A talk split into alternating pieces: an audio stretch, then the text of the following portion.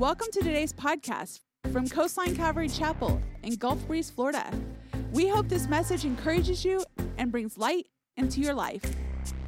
Um, if you would, grab your Bibles and open up to the book of. That's right. We're in a verse by verse study through the book of Philippians. What book are we in? Philippians. Okay, just making sure. Philippians chapter 2 today is where we plan to be.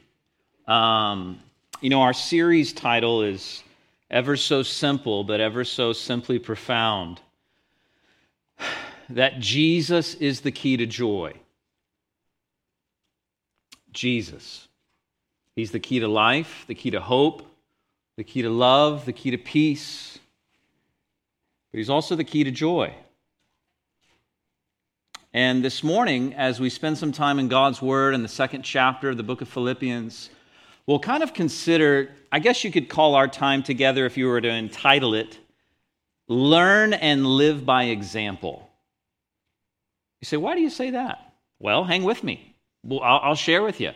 In Philippians chapter 2, starting in verse 19, is where we pick up our time in the study of God's Word today.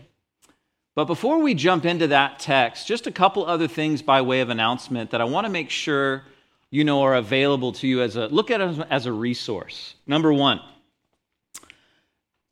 one of our values as Christians, but specifically those that identify Coastline as, a, as our home church, is that we want to learn God's word so that we can live God's word just once a week. Any other would be way too much if we did it. No, no, no.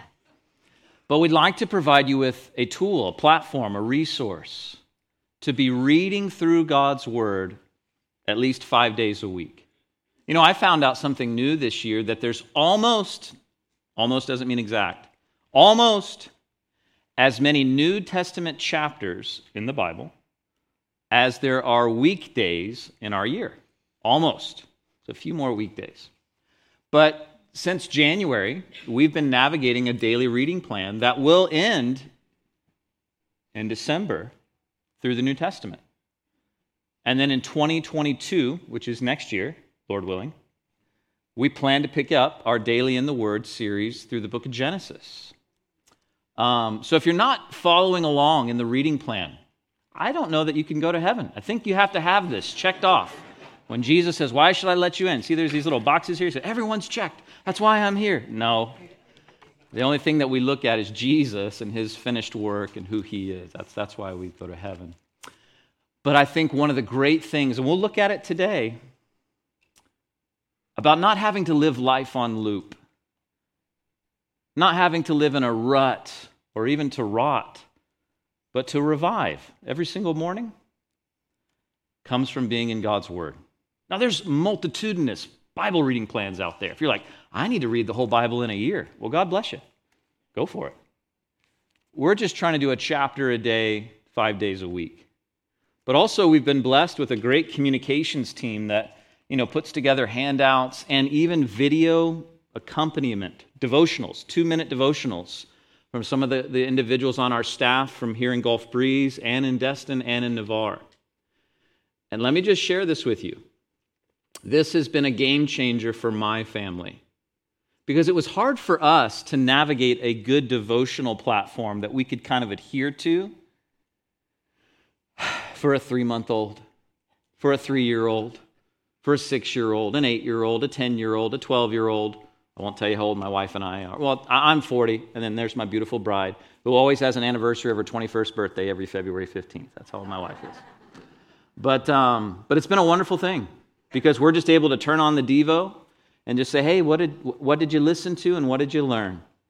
And it's been such a formative thing for our little family over this last year.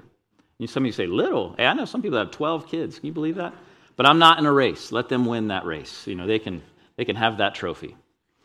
But all that to say, love for you to join us daily in the Word. If you'd like, man, I'd love to get the email daily. Just go to the Connect desk, see Regina or Pastor Joe. They'd love for you to have that in your inbox. It comes right around 6 a.m. every morning, uh, Monday through Friday, or you can check it out on the YouTube or anywhere social media is. But um, just want to help help you learn God's word so you can live it. And that's kind of what today is about. Um, in Philippians chapter 2, verse 19, Paul is picking up this uh, kind of show and tell of what it looks like to follow after Jesus. But let's see if we can catch up from where we've been in this book. You know, Paul authored this letter to the church in Philippi. And if you're anything like Leonidas, Ulysses, Stephen Spencer, you would ask this question Why? Right? That's his three year old response to everything. Why? Why did Paul write this letter to the Christians in Philippi? Because he hated them. No, no, no. Because he loved them. He was connected to them, he cared about them. You see, he went to Philippi 10 years earlier and planted a church. And in fact, this church, the church that's in reference here to Philippians, is the very first church plant in Europe. Now, now most of us, that means, oh, we could probably trace our roots back spiritually back to those who initially received this letter. It was an important church, it was a pivotal church. It had been 10 years since he'd been there, and now Paul is in prison in Rome. Now, if you had someone that cared about you that you hadn't seen in 10 years, and you didn't have social media to be able to follow up, well, how, what did they eat for breakfast that day? Like, you don't, you know, you can't see everything that's going on, but you hear that your friend, your, your mentor, is in prison, and your heart is still beating. There would be some sense of concern, some sense of, is he doing okay? Does he need anything? And that's what was going on. The Philippians were a little freaked out that Paul was in prison. So he's writing to encourage them hey, I'm okay. I'm good. Spiritually, physically, emotionally, relationally, mentally. I'm solid. I'm good. Well, how? Why? Well, see, this letter displays the joy that comes from being had by Jesus. That's what this letter is about. You see, having Jesus, there's an element of invincibility. Jesus promised, in this world, you will have comfort and pleasure forevermore.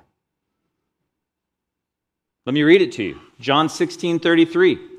I've said these things to you that in, you, in me you may have peace, for in the world you will have tribulation. But take heart, I have overcome the world. You mean in this world we won't get everything that we vote for? In this world, things won't align perfectly with our worldview? Well, how dare the world treat me such? I'm a king, I'm a queen. I have my own castle that's got conditioned air. I have motorized chariots that take me wherever I want to go. I have food and entertainment at my beck and call. I live like a king. I should be treated as one. That's the culture we're in. But Jesus said, Be of good cheer. Why? Because in this world you'll have tribulation. This is not where you're supposed to be, like, be building your portfolio. Your heavenly portfolio is way more important than your earthly one. Be of good cheer. I have overcome the world. So there is an element of invincibility for those who follow and those who have been had by Jesus. See, when Jesus has your heart, your heart can be an unsaleable fortress. It can be. Can be. See, thus far, we've been learning through the book of Philippians two of the four. Let me say that again. Two of the four attitudes, mindsets, choices that unlock this truth that Jesus is the key to joy. In chapter one, we see the first one. It's this reality that a singleness of mind, a singleness of mind, when it comes to challenging circumstances, has anyone ever experienced challenging? Anyone born before 2020? Okay, so this is you. You've experienced challenging circumstances? How do you navigate that? A singleness of mind. That's what chapter 1 shows us. What do you mean? Paul is in prison. And you know what's happening? Christians are reveling in that fact. Circumstances, though, didn't rob him of joy because, listen to me, please, he's not living to enjoy his circumstances. He's not living for that perfect job description. He's not living for that fatty bank account. He's not living so that he can do whatever he wants to do with his time off. He's living to serve Jesus. Now, listen to me. Hear me on this. Paul understood that he had a single purpose to know him and to make him known. And for those that live that way, this is true. Circumstances were subservient to him, he wasn't subservient to them. But that's not true for many of us. Because if we're honest, that's not our primary heartbeat. It's not to know him and to see him known. It's to know him and then make sure we get ours, right? So, therefore, circumstances dictate your heart. Your heart is not that insaleable fortress, it's open. Because life is lived for here and now. Doesn't have to be. Doesn't have to be. How do you know this? Because in chapter 1, he says, For me to live is Christ, to die is gain. It's this singleness of mind. So, how are circumstances subservient to him? Because listen, whether it's high water or head high and glassy, he's good. Whether he's being abased or he's abounding, he's okay. Whether he's in prison or he's just riding free. Here's his perspective God will use this circumstance for his glory and the good of others. So I'm good. I'm good. That's how you win. That's how you endure. It's a singleness of mind. But this is not available to those that would say, Well, I'm just looking for the get out of hell card. I'm, I'm honestly just looking to add Jesus to my agenda. To be honest with you, I want to do my thing and have God bless it. Listen, man, God loves you. He's so patient. He'll meet you right where you are. But if you want to experience joy on this side of eternity, peace, love, as it's meant to be, you can't say, Lord, let me tell you what to do. That, that doesn't work. Does that make sense? Like, people that say Lord don't also say, now let me tell you what you should be doing. That, that's like, you got the job descriptions messed up. You say, Lord, what would you have me do? Ah, there it is. There's where life begins. That's what chapter 1 shows us. When you have a singleness of mind, circumstances, oh, they may impact you. Don't misunderstand me. You're still human. But they don't have to derail you. They don't have to. See, the second mindset, action, attitude, choice that we're learning in chapter 2 is about the submissive mind. If chapter 1 is about a single, single-hearted mind, chapter 2 is about a, a submitted mind. And that's where we are today. See, in chapter 1, he's talking about difficult circumstances. In chapter 2, he's talking about relationships. And let me ask you a question. Another pop quiz. Anyone have challenging relationships in their life? This whole back section. Lord, save them. They're liars. All of them, right back there. Yes. Often the most challenging person in life is the one in the mirror, right? Amen. Yeah, that guy knows. He's got a good mirror. There's this mindset that, hey, you know, not every relationship is like, man, I just can't, I just want to get burritos with that guy. Not every, not every situation is like that. And I'll be honest, if you're anything like me, self is king. Comfort is king. I mean, that's my flesh. Like, I, want what I want. You know, like, who, who doesn't? That's normal. You know what's super normal, supernatural? Look at Philippians chapter 2, verses 1 through 3, as he sets up this chapter. He says, Is there any encouragement from belonging to Christ? A rhetorical question would be, Well, yeah, absolutely. There's complete encouragement from belonging to Christ. Any comfort of his love? Most definitely. The love of Christ is so comforting. Any fellowship together in the Spirit? Absolutely. There's relationships that I have in the body of Christ that I can find nowhere else. Are your hearts not tender and compassionate? Haven't you changed internally because you're a Christian? Yes then make me truly happy by agreeing wholeheartedly with one another. No, right? No, I just want Jesus, the beach, and the Bible. That's what I want. People. Chapter 2, verse 2. Make me truly happy by agreeing wholeheartedly with one another, loving one another, working together with one mind and one purpose. Don't be selfish. Don't try to impress others. Be humble, thinking of others as better than yourself. Don't look out only for your own interests, but also for the interests of others. If you were to look at chapter 2 and say, What's the point? That's the point. Because Christ is supreme, have a singleness of mind, chapter 1. Because Christ is supreme, have a submissive mind, to where you defer to one another. And see, then the rest of chapter 2, he gives four examples. He's like, Here, let me show you what I mean by that. Number one, verses 1 through 11, look at Jesus. He did that. He had a submissive mindset to his Father. That's Philippians chapter 2, verses 1 through 11. But then last week, as Pastor John showed, Paul also said, Well, it's not just our Lord that had this submissiveness of mind, but I'm trying to do that, Paul would say. If you look at verses 12 through 18, Paul is given as an example. But can you imagine, like, the, the readers reading that? And they're like, okay, singleness of mind, I'm getting that, Paul. For me to live as Christ, to die as gain. Got it, chapter one. Chapter two, you want us to get along, all right? So it's about a submissiveness of mind. And who do you cite as examples? Jesus and yourself. Those are like top shelf, Paul. How, how do I give us some examples that we can relate to? And that's what today is. Philippians chapter 2, verses 19 through 30, we first look at the example of Timothy. In fact, it's in verses 19 through 24 this morning that we'll consider Timothy as one we can learn from by his example. And then in verses 25 through 30, we'll learn from this guy named, let's say this word together, Epaphroditus. Epaph- yeah, that's one that you should do the YouTube thing for. How do you say this word? Epaphroditus.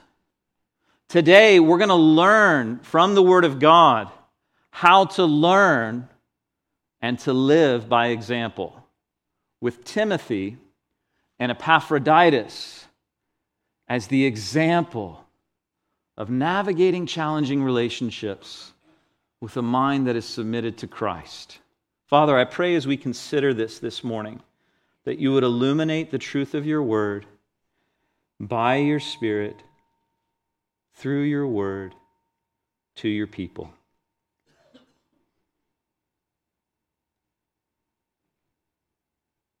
Jesus, you said when the sower goes out to sow that there's different kinds of soil. There's rocky soil, there's shallow soil, there's the kind of the hurried, busy soil, and then there's the good soil. I recognize that out of all those that are here this morning or joining us online or perhaps listening at a later time, we're all in one of those camps. So I just ask and pray, Lord, for those whose hearts are open, that you would speak. They'd help me to get out of the way and that your word would do its good work. And I pray that in Jesus' name. Amen. First example today, but it's actually example number three, is Timothy. Let me just read to you verses 19 through 24 and what Paul writes about Timothy. He says, I hope in the Lord Jesus to send Timothy to you soon, so that I too may be cheered by the news of you, for I have no one like him who will be genuinely concerned for your welfare. For they all seek their own interests, not those of Christ. But you know Timothy's proven worth. How, as a son with a father, he has served with me in the gospel.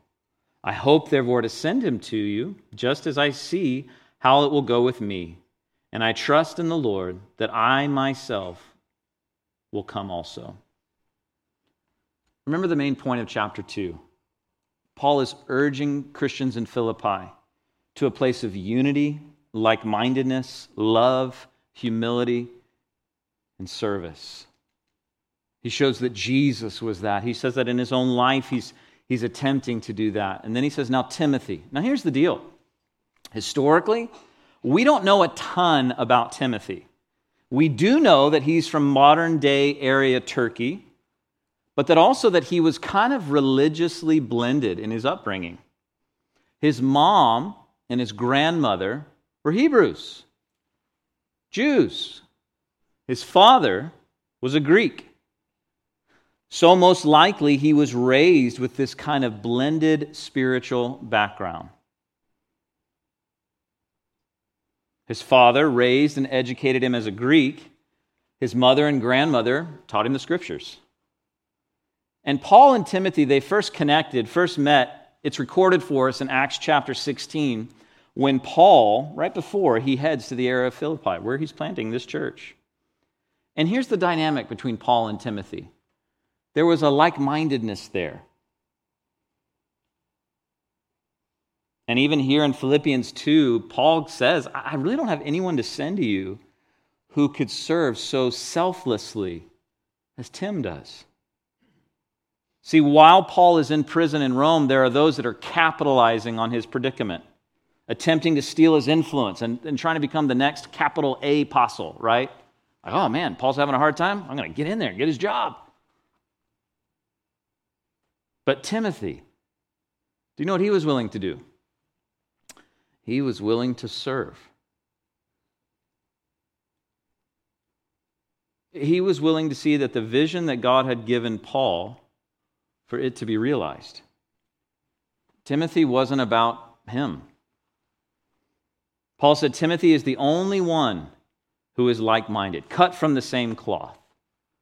So I'd just like to share maybe two things that we can maybe learn from Timothy's example.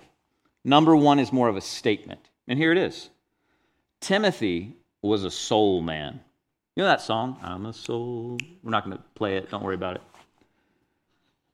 But when he says in verse 20, I have no one like him, in the original language, the idea that the Greek language gives is that we're of one soul. Like we emote the same, we feel the same, we think the same, we, we kind of like, we see it the same way. You have people like that in your life that maybe you haven't connected to, maybe they're long distance friends or something, but when you pick up the phone or you see one another face to face or whatever, it's like, man, we're right back where we started. This is awesome. We both like those same kind of Cheetos, you know, like whatever the silly thing is. There's just a sense of like a soulish connection. He was a soul man. That's who Timothy was. He's faithful, flexible, and focused on serving Jesus and Jesus' people. Let me say that again. He's faithful, flexible, and focused. And Paul says, That's my people right there. That's who, that's who I am. Faithful, flexible, and focused. On what? The bottom line. How can I make more green? No faithful, flexible, but focused on serving Jesus and his people. John MacArthur says this Timothy was of great use to Paul because Timothy was willing to do anything that Paul wanted him to do. Paul could send him somewhere, and, and this is the he would go. Paul could take him with him and he would travel. He could leave him somewhere and he would stay. No objections. It's like Paul is saying, ah, I can trust this guy. Like he's, he's faithful, he's flexible, and he's focused on serving Jesus. In Paul's experience, the guy who authors the New Testament, you know what he says about that? These guys are rare. Honestly, I can't find anyone else other than Tim who's like this. Most are not faithful, most are not flexible, most find it challenging to stay focused. I'm a most. Anyone else at most? Like, I have the Spirit inside me. Yes but I also have the flesh, the devil, and the world around me all the time. So do you. If anyone thinks he stands, take heed lest he fall. And we see the example faithful, flexible, focused. How? How do you get there? We'll talk about that in a, moment, but in Paul's experience, a guy like Tim was rare. Most were kind of doing their own thing in the name of Jesus. I think it's a scary thing to build your name on the back of Jesus. It's a scary thing. To platform yourself in a community that belongs to Jesus. And instead of building his name, you're actually building yours. There's a lot of that that goes on nowadays. It's a scary place to be. But you know what Timothy did? I'm going to show up and serve. That's what I'm here to do. It's like Count Zinzendorf. It's kind of funny, this quote that's attributed to Count Zinzendorf. You're like, who in the world is that? Well, if you don't know who that is, then that's good. But there's this quote that he has that I thought was funny that's still attributed to him because he says, Preach the gospel, die and be forgotten. And that's what he's remembered for. It's like, oh, well, you were remembered. But anyway, but that mindset of show up and serve and serve. See, it takes courage to be a leader, but it also takes courage to be a follower. Timothy knew that there can be no leaders without followers, and so Timothy carried out Paul's vision faithfully. Can I tell you something that my dad used to tell me when I first started opening the Bible to explain it? He said, Neil, if you're going to teach the Bible, here's what you need to know. You are not the teacher. You are one learner amongst other learners helping us learn the Bible. The Holy Spirit is the teacher. The platform that you may be on is a platform to serve, not to be seen.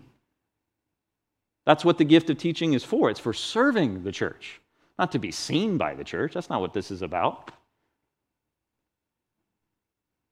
We're all servants. who's in charge? Jesus. It's his church. The rest of us, like it's like that. I think my dad used to tell us this illustration of like a finger in the bucket of water, and like as soon as you take that finger out, it's like, oh, organizationally. I believe Jesus can bring any of us to do the jobs that we do but relationally and personally. There's only one of you. I love that. God wants to do what he wants to do in Mr. Rep, what he doesn't want to do through Bremer. Bremer's unique, right? From Venezuela? Is that where you're from? Yeah, Venezuela. That's unique. Anyone else from Venezuela? No. Unique. Unique. What he wants to do through Troy, what he wants to do through Randy, through Jeff, through Lee. God has a unique plan for your life. But in juxtaposition to that, He also doesn't need you to get ministry done. This is what's so beautiful about walking with the Lord. It's like, man, I'm vital, I'm important, I'm valued. But the focus is Jesus. He's the king. The rest of us, we follow him. And this is what Paul would say about Timothy. There's just not a lot of people that see it that way. And he says, I, I can send him to you because I can trust. He, he's got it, his focus on Jesus. He's faithful to Jesus, and he's flexible to do whatever Jesus wants him to do. The statement is this Are you a soul man? Now, don't take that like, oh, no, I'm a girl, so I don't have to pay attention to that one. No, the question is Do you see ministry that way? Well, no, I'm not in ministry. Your life is ministry, it is service to something or someone. Is it faithful? Is it flexible? Is it focused? You say, no, maybe that's why you don't have joy. Maybe. See, the statement is, man, being a soul man, so to speak, is just saying, Jesus, I'm yours. I'm surrendered to you. What you say is what I say. But then here comes this question. Here's the second thing we could maybe learn from Timothy. Do you look for Timothy? Say, what do you mean? Well, Timothy, often in the scripture, is referred to as Paul's son in the faith kind of like a father son love, but also kind of an apprenticeship mindset. He was investing in Timothy for future ministry. And, and, I believe we're called to do this with our life to be someone who gives out what we've got. Have you ever heard of the 10 steps to joy? Let me share them with you real quick. Step number one, you might want to write all these down. I know it's going to be 10, but it's going to be okay. Number one, do something nice for someone else, and then repeat that nine times. There it is. That's the 10 step process to joy. Do something nice, kind, thoughtful for someone else, and then just repeat that nine more times. And you'll find, man, I, there's joy. It's not about me, it's about others. It's about others. See, here's the deal invest in others. Invest in others. This can take on many forms. Like an older woman spending time with younger woman. Just allow that individual to see how you lead your life by example. like investing in the kids' ministry, the student ministry, the skate ministry. That, that's a way that you can invest your time. You know, it's amazing what's happening in our kids and student ministries. Last Sunday, there were 24 fourth graders in the second service. And I was like, oh, that's trouble. That's a lot of kids. And then I talked to the individual. His name's Scott. He goes, oh, I got it. 24. We got it. I was like, well, yeah, we got it, but like, it'd be nice to see more investment there, where more hands. You know, to see more people value children in the way that they're cared for and taught and served on a Sunday morning. There's wonderful opportunities on Sundays uh, with uh, student ministry. The individual who runs that, his name's Todd. He goes, Neil, we're, I'm so thankful for the building, but it's just, we've already outgrown it. You know, there's already like almost 100 junior high coming on first service, and high schools competing with that. And by God's grace, there's 24 to 25 volunteers that serve in that ministry. But I don't know if you've met a teenager nowadays. Like, they're in a challenging culture.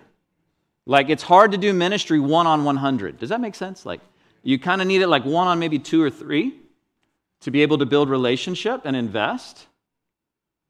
Let me ask you a question Are you looking for Timothy? Did you even know that you needed to be? Because God has entrusted gifts, talents, abilities, knowledge, and wisdom that shouldn't stay with you, but that should flow through you. And that's where joy comes investing into others. One of my Bible college professors once said this thing, and I thought it was helpful for me. He said, Neil,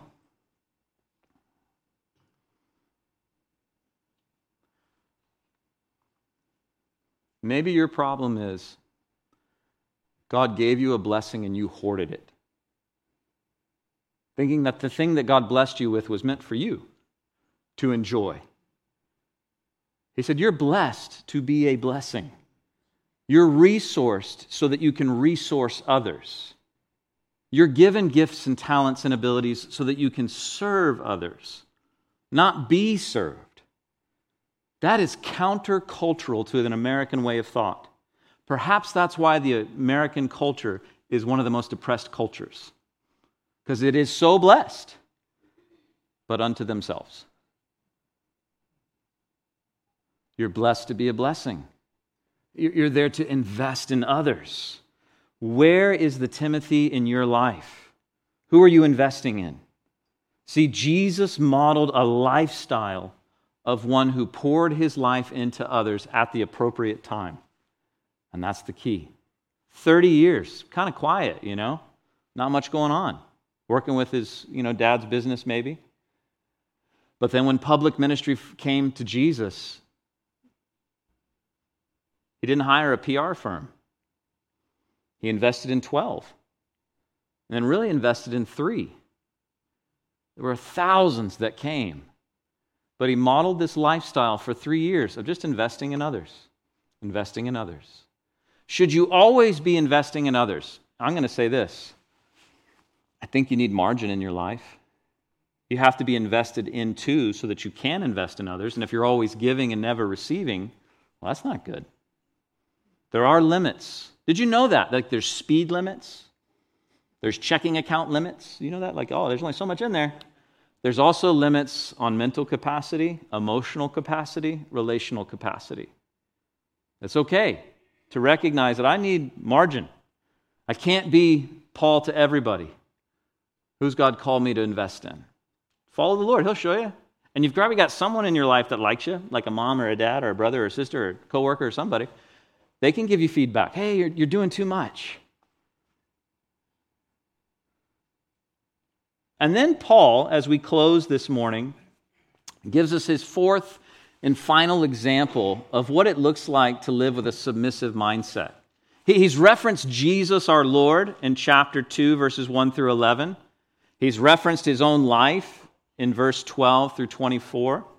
I'm sorry, 12 through 18. And then in verses 19 through 24, he talks about Timothy. And here in verses 25 through 30, he looks at Epaphroditus. Look at what he says in verse 1. And if you're still with me, let me know by saying Jesus is the key to joy. Okay, verse 25. He says, I've thought it necessary to send you Epaphroditus, my brother, fellow worker, fellow soldier, and messenger, and minister to my need. For he has been longing for you all and has been distressed because you heard that he was ill. Epaphroditus is sick. People care about him. Indeed, he was ill, near death, but God had mercy on him. And not only him, but also on me, lest I should have sorrow upon sorrow. I am more eager to send him, therefore, that you may rejoice at seeing him again, and that I may be less anxious. You mean Paul had anxiety? He was real, he was human. So receive him in the Lord with all joy and honor, such men, for he nearly died for the work of Christ, risking his life to complete what was lacking in your service to me. Man, what a guy. Paul gives this wonderful description of Epaphroditus. He says, He's a brother, which means he knows what it's like to be in the fellowship of the gospel. He's a companion in labor which means he's kind of tied to the furtherance of the gospel, and he's a soldier, which means he knows how to endure, he knows how to fight for the faith of the gospel. You know what this says of Epaphroditus? He's centered, he's balanced. One author writes this He says, Some Christians think of only fellowship, the brotherhood, and have no time to win souls for the fight against the enemy. Others are so wrapped up in service that they forget fellowship. This was the mistake that Martha made. Still, others are always fighting so much that they neglect fellowship and service. We need to be balanced Christians. Balanced Christians. How do we stay balanced and centered? It kind of goes back to that question that we were considering when we were looking at Timothy. How do you get there? Here's my opinion I think when you receive the gospel, the gospel, the good news of Jesus, that that alone brings new life. That beautiful truth that God so loved the world that he gave his only begotten Son, that whosoever believes in him would not perish but have everlasting life. When you place your faith in the finished work and in the person of Jesus, that brings brand new life. Nothing else will. The gospel brings new life. And then I believe as we begin to engage in spiritual growth, we bring balance to that life and growth and development and health and nourishment, growing in the Lord. See, you're not saved just to be shelved, you're saved to grow, to have that new life be something you actually live and enjoy. By, by, well, this is one of the ways by getting good nourishment daily, by being in His Word, by allowing your lifestyle, like it says in Romans chapter 12, verses 1 and 2, become a, a living sacrifice unto Jesus, where everything, heart, head, and hands, is surrendered over to Him. That, that's where life begins to be balanced and be centered. But, but let me see your eyes.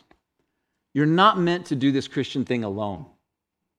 I do think you need to receive Jesus individually, personally. Did you know that Jesus has no grandchildren? Just children. You don't come to know him because mom and dad did. You've got to do it. And did you know that it's not really on anyone else's shoulders for you to kind of like grow in your walk with the Lord? The Holy Spirit does that in collaboration with your will. But did you know this? That you're meant to gather with God's people to worship and love and adore Him.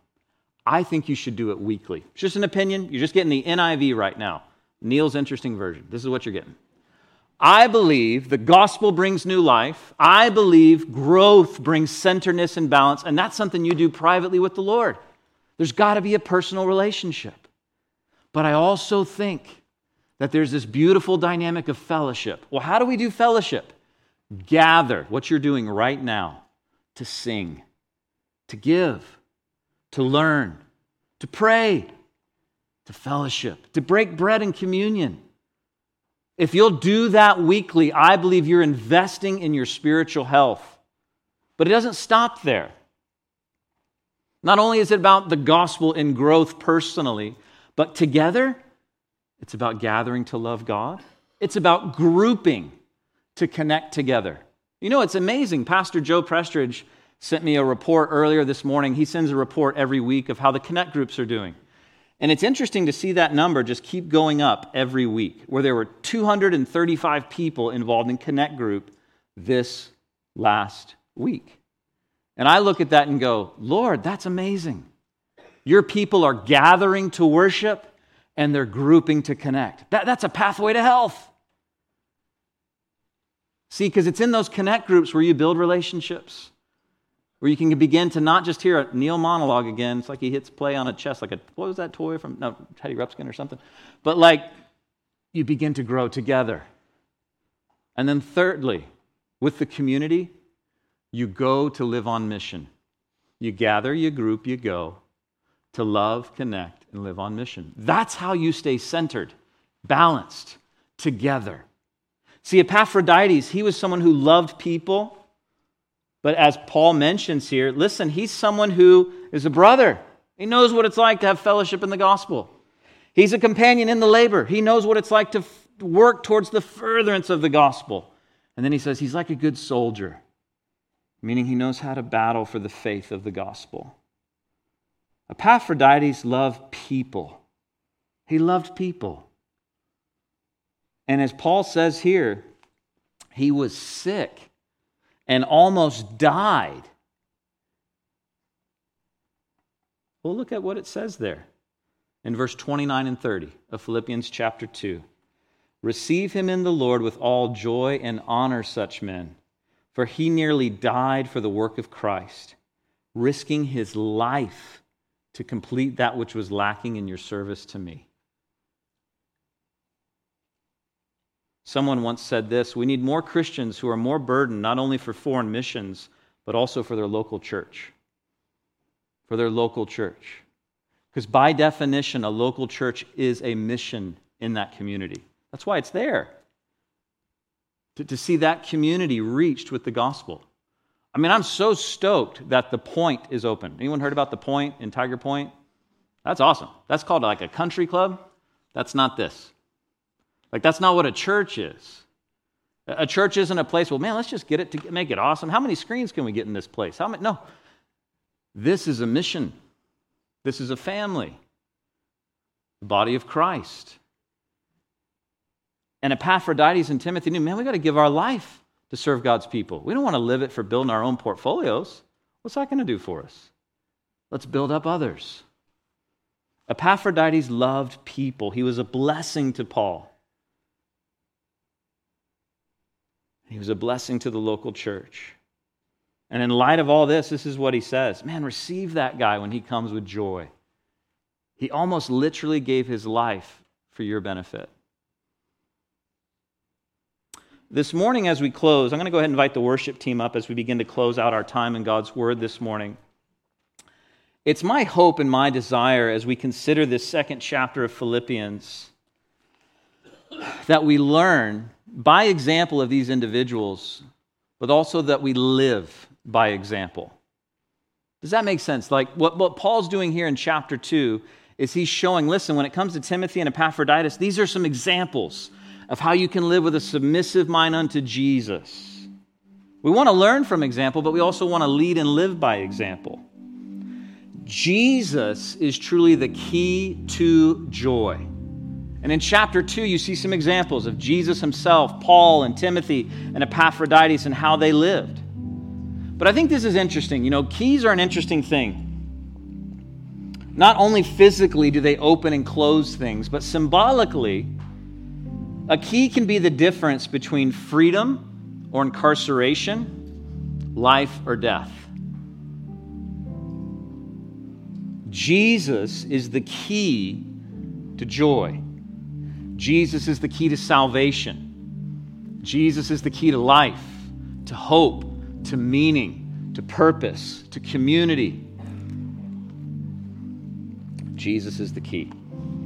So here's the question I would say as we close our time together this morning How do we move this from words on a page to a heartbeat in our souls? How do we move this from words on a page to a lifestyle that impacts our, our personal families, our local communities, our local church. Sometimes the key makes the difference between freedom and incarceration, between life and death, and Jesus is the key to joy. He's the only way. But here's the question. But give me how do I how do I step into that? How do I know him and practically walk with him? Perhaps you remember this little acrostic from a few weeks ago when we opened up the book of Philippians. Key. K E Y. Know, engage, and yield. What do you mean? Hear me on this. God loves you. He sent his son Jesus to die for you. If your faith is in Christ, please listen to this. You're forgiven, you're set free, you're part of the family of God, and you have a future that is being made without hands. It's beautiful where God has you going. Know that deep in your bones. Know that His ways are better than any other way. That God's word, His commandments are God's enablements, not God's bummers. Know the truth. Know the truth of the gospel.